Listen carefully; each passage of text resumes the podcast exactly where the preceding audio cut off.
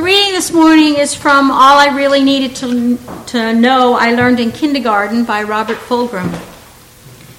Giants, wizards, and dwarfs was the game to play. Being left in charge of about eighty children, seven to ten years old, while their parents were off doing parenty things, I mustered my troops in the church social hall and explained the game. It's a large-scale version of rock, paper, scissors, and involves some intellectual decision-making. But the real purpose of the game is to make a lot of noise and run around chasing people until nobody knows which side you are on or who won. Organizing a room full of wired-up grade schoolers into two teams, explaining the rules of the game, achieving consensus or group identity, this all is no mean accomplishment. But we did it with a right good will and were ready to go. The excitement of the chase had reached a critical mass. I yelled out, "You have to decide now which you are, a giant, a wizard, or a dwarf," while groups huddled in frenzied, whispered consultation. A tug came at my pants leg. A small child stood there looking up and asked in a small, concerned voice, "Where do the mermaids stand? Where do the mermaids stand?" I said, "What?" "Yes, you see, I am a mermaid." "There are no such things as mermaids." "Oh, yes, I am one." She did not relate to being a giant, a wizard, or a dwarf. She knew her category, mermaid, and was not about to leave the game and go over and stand against the wall where a loser would stand. She intended to participate wherever mermaids fit into the scheme of things, without giving up dignity or identity. She took it for granted there was a place for mermaids and that I would know just where. Well, where do the mermaids stand? All the mermaids, all those who are different, who do not fit the norm, and who do not accept the available boxes and pigeonholes. Answer that question, and you can build a school, a nation, or a world on it. What was my answer at the moment? Well, every once in a while I say the right thing. "The mermaids stand right here by the king of the sea," said I. Today is the official start of our Sunday religious education classes for this church year. Curricula have been selected to inspire and delight our children. Teachers have been recruited to engage and nurture them. We on the religious education and worship committees are developing ways to include our youth in more meaningful ways in the worship service. A coming-of-age program you heard about is being planned for our middle school kids. We will offer a middle-age religious education class during the second service. Our map has been drawn. We are starting our journey this year. Most years, we've marked this day by considering some aspect of religious education or faith development. This year, however, I want to ask you some questions. Questions I don't know the answers to right now. Questions about religious education in general and our religious education program in particular. Questions that I hope will lead you to think about what it is all about and what you want it to be all about. Questions that I hope you will think about after you go home, during coffee, talk to each other about. And eventually, I hope, we will find the answers to these questions together as a community. Now, in the interest of full disclosure, like they do on Fox News, I have to tell you that I consider the religious education program one of the highest priorities of our church and any church, even maybe the highest. Higher than coffee and donuts, higher than pretty orders of service. So this may color some of what I say today, and you may not agree. But please keep your U U minds and hearts open. The first question I have for you is, what exactly is the purpose of our religious education classes? Have you ever thought about it? What are we trying to achieve with them? I mean everybody, each one of you, not just the parents or the director of the religious education program. Have you thought about it? Do we have written or widely understood goals for the spiritual education of our children? Are you aware of them? What do you think of them? If we do have goals, how have we gone about achieving these goals? What are we doing in our classes? How do we conduct them? How do we select curricula that would bring our goals about? You parents that brought children today, did you have something specific in mind you wanted for your child? How do we know we are accomplishing anything in our program? If we have goals, how do we know we're accomplishing them? Is there even a way to judge this? When the D R E sends out a survey, do you respond? What do you think? Do you ask your kids for their opinions? What is the community's role? What is each one of ours, old and young alike, parent and non-parent? What is our role in religious education and in achieving these goals? Or maybe you think the director of religious education and maybe a couple of people on the religious education committee have the complete responsibility for planning and executing the church's religious education program and ensuring its success. You don't have any role. So those are my questions. Keep them in mind. What is the goal of our religious education program? How do we achieve our goals? And who is responsible for achieving them? We adults sitting upstairs now on Sunday mornings come here for many different reasons. Our reasons are even different from Sunday to Sunday.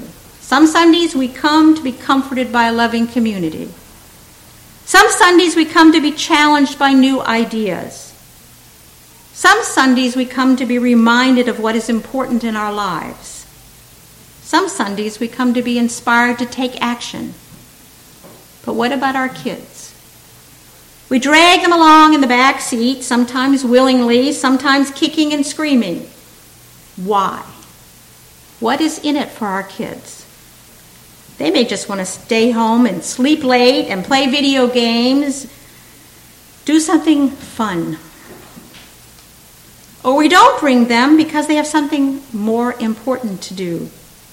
A soccer game, Odyssey of the Mind, a sleepover with a friend, a homework project. In the list of priorities for your children's lives, where does religious education fit? My observation is that it is not exactly number one on anyone's list, or even close to number one. I read a story about Ralph Waldo Emerson and his wife Lydian, and how they raised their children to be, as they called it, moral and religious persons. Their daughter Ellen wrote that on Sundays, religious and moral education continued the whole day. She said, "Mother's method in the religious education of her children was to have them become familiar with many hymns, sing a song, and learn all the interesting Bible s- stories. She made it a habit to admit play on Sunday and had it a day devoted to church and to religious study at home. It was the number one priority for the Emersons." Now I realize you're thinking that life has changed an awful lot since then. Our society today is not the same society as in the middle of the nineteenth century. It's not even the same society as when I grew up in the middle of the twentieth century. When I was a kid, stores were not even allowed to open before noon on Sundays. Non-family activities were not scheduled for Sundays. There were no soccer games on Sunday. But life is just plain more complicated today. Our demands and our diversions are greater. But here is a question for you, and perhaps the most important one to consider today. Just because our society has changed, does that mean that the value gained from a period of time set aside each week for spiritual and ethical growth is any less important today than it was in Emerson's time? Personally, I would answer that question by saying that actually it is much more important today. Children today face things that are were simply unthinkable when I was young. Easy availability of drugs, mass media full of violence and anger, a growing lack of true concern for others, the encouragement of fear, and an overabundance of material things. That is the background against which our children have to learn, mature, and develop an ethical core. Jean Newjar, a U U minister and religious educator, in her book, The Gift of Faith, says our children are privileged with a multitude, a multiple of opportunities and enrichment. All good things, but sometimes too many good things. They and we are saturated with stimulation, and it's the loudest, most insistent stimuli that claim our attention. The spiritual calls more often in quiet tones and cannot be heard above this din. I feel confident that everyone here would agree that we want our children to grow up into adults with high moral values. How does that happen? Parents, is it their complete responsibility? Well, parents are without question the primary religious educators of their children and ought to be. But this is a huge job in this demanding society. It reminds me of a modern-day parable that I, that I read called The Foolish Father. And as this parable goes, there once was a man who had a son who he greatly loved. And he thought within himself, saying, "None is wise enough to instruct my son in the mysteries of the eternal. Neither priest or Levite shall tell him what is good and what is evil, lest his mind be corrupted with error. And he saith, this shall he do. He shall wait until he is a man, and then he shall know himself what he should believe." But it was not as the father thought. For the son did grow and was strong, and he kept his eyes open for seeing, and his ears for hearing. And his teachers were neither priests nor Levites, nor did he come to the temple for instruction. But his teachers were them that saith, speaketh into the air, and them that were seen in the pictures of Babylon, and messengers in bright colors that were brought into the household on the Sabbath day. And when the father was old, he understood that the mind of his son had not been as an empty vessel that waiteth for the day to be filled, but it was like unto a parched field that drinketh of whatever falleth upon it.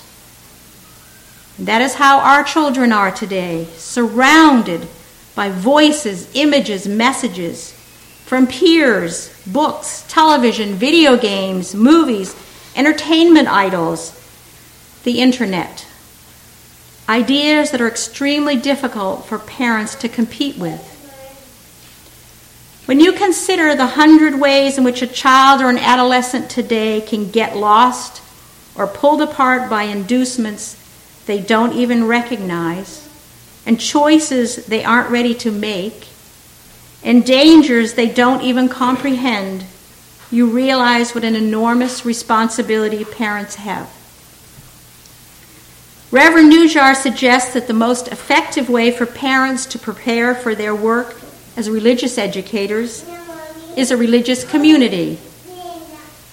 Here they will have support to help them clarify who they are as religious beings and provide their children with a nurturing, supportive community to assist them in this hard work. Unitarian Universalist religious education is grounded in nurturing our children. Our intention is to give them the building blocks with which to form their own beliefs rather than indoctrinating them into a dogma or specific way to think about the world. As Unitarian minister William Ellery Channing said in the early eighteen hundreds, the great end of religious instruction is not to stamp our minds irresistibly upon the young, but to stir up their own minds. Our fourth principle says, speaks of the importance of a free and responsible search for truth and meaning. We believe this search for truth begins as soon as the child can think, and continues throughout his or her entire lifetime. We do our best to support this search, and through religious education, our intention is to provide the information necessary to challenge and encourage each person's path. How well are we doing? Remember Robert Fulghum's friend, the mermaid? Well, this small story shows what good religious education is capable of producing in children. And it shows what happens when good teachers interact with children in ways that ultimately empower, nurture, and infer- affirm them, as well as encouraging their questions. Think for a moment of the tremendous ego strength, imagination, and willingness to define herself in terms that come from within, that are exhibited by that little mermaid as she inquires for her place in the grand scheme of things.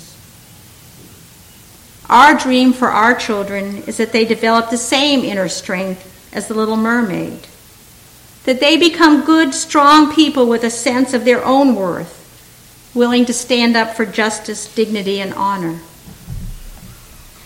How do we know if we're doing this, if we're accomplishing anything? Mary Marsh, the director of religious education at the Edmonds, Washington U U Church, when asked that question, said that she judged her program this way, fairly simple ways. I would like to know that every week when a child walks out the door, she's at least a little glad she came. I would like an adult who is not a child's parent to ask him how his week has been. I would like the child to have a little something to eat with a friend. I would like each child who comes to walk out with one little spark of thought she didn't have when she came in. I would like her to be called by her name by someone outside of her immediate family. I would like him to hear the words Unitarian Universalist at least once. I would like them to see at least one candle lit and hear at least one song sung. If all these things happen every week for every child, we will have succeeded. Let me ask you, how do we measure up to this list? Have you asked your children or any of our children that are milling about here if they've experienced any of those things? Try it. Try it today. Now, I said earlier that the religious community can help parents in this part of the child-rearing job. Just exactly how can you and I help? What's our role in creating the vision of religious education which helps all of our children grow spiritually? First, obviously, I think it's pretty, Reverend Ward's list is pretty simple. We could do some of those things. Learn the children's names. I think I only know three of them. Call them by name. Introduce yourself. Ask them how their week was. Ask them what they did in R E today. Ask them how they felt about it. Ask all the children, not just the wizards, dwarfs, and giants. Ask the mermaids. Second, for you parents, you need to bring your kids to church every Sunday that is possible to do so. The fact is, it doesn't matter what curricula we use, how well prepared our teachers are, how fun or intellectually stimulating the lesson. If the kids are not here, and I don't mean only occasionally here, then nothing we do in R E class is going to make a difference in their lives. They simply have to be here. It needs to be higher on the priority list. And third, This is to everyone here. We all can participate in the religious education program in some way. If preparing the next generations for the challenges of the world is actually one of our highest priorities, we need to treat it as one of our highest priorities. Be a classroom helper. Just sit and hold someone's hand. Give a hug when it's necessary. Serve on the R E committee. The more ideas, the better. The more feedback, the better. Share a talent once in a while. Some music. Um, building a butterfly garden. That was wonderful. Help with a special program, a scavenger hunt, whatever activity we have. And yes, someday, lead a class. The most frequent answer our R E committee gets when they beg for help is, I don't know how to teach children. I don't, I'm not good at that. Well, I don't accept that answer. Doctor Barry Andrews, after thirty years as a religious educator, wrote, I have recruited hundreds of church school teachers. I am deeply grateful to them for volunteering. The lives of our children and youth have been tremendously enriched by the contribution of these men and women. What is important in religious education is not how much you know about children, teaching, or even Unitarian Universalism, but how much you are willing to give of yourself, of your soul. The essential qualities of a good church school teacher are a love of children, a sense of wonder about life, empathy, the ability to listen, and a willingness to share who you are, not what you know particularly. Above all, teachers are mentors and companions of the children as they undertake their religious journeys in life. We're not teachers like in the school system. Let's have a new word for the role. Maybe we'd all be willing. We are explorers. We are wonder companions. The children will make the discoveries. Just give them a ship and a map. They'll do it. Among the most accomplished and fabled tribes of Africa, no tribe is considered to have warriors more fearsome or more intelligent than the mighty Maasai. It is perhaps surprising, then, to learn the traditional greeting that passes between Maasai warriors. Kassarean Ingara, one says to another. Kassarean Ingara. It means, how are the children? This traditional greeting acknowledges the high value that the Maasai place on their children's well-being. Even warriors with no children of their own give the traditional answer. All the children are well. Meaning that the priorities of protecting the young, the powerless are in place. That Maasai society has not forgotten its reason for being, its proper functions and responsibilities. All the children are well means that the daily struggles of existence do not preclude proper caring for the young. I wonder how it might affect our consciousness of our own children's welfare if in our culture we took to greeting each other with this daily question, and how are the children?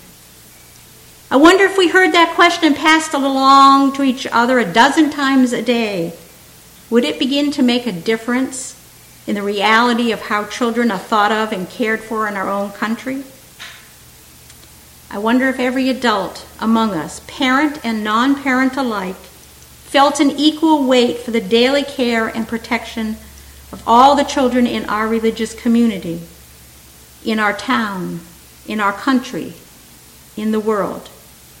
Could we truly say, without any hesitation, the children are well? Yes, the children are well. So I say to you, Kassarean Ingara, U U C L, how are the children at U U C L? Working together, may all our children be well. Blessed be. We stand for him.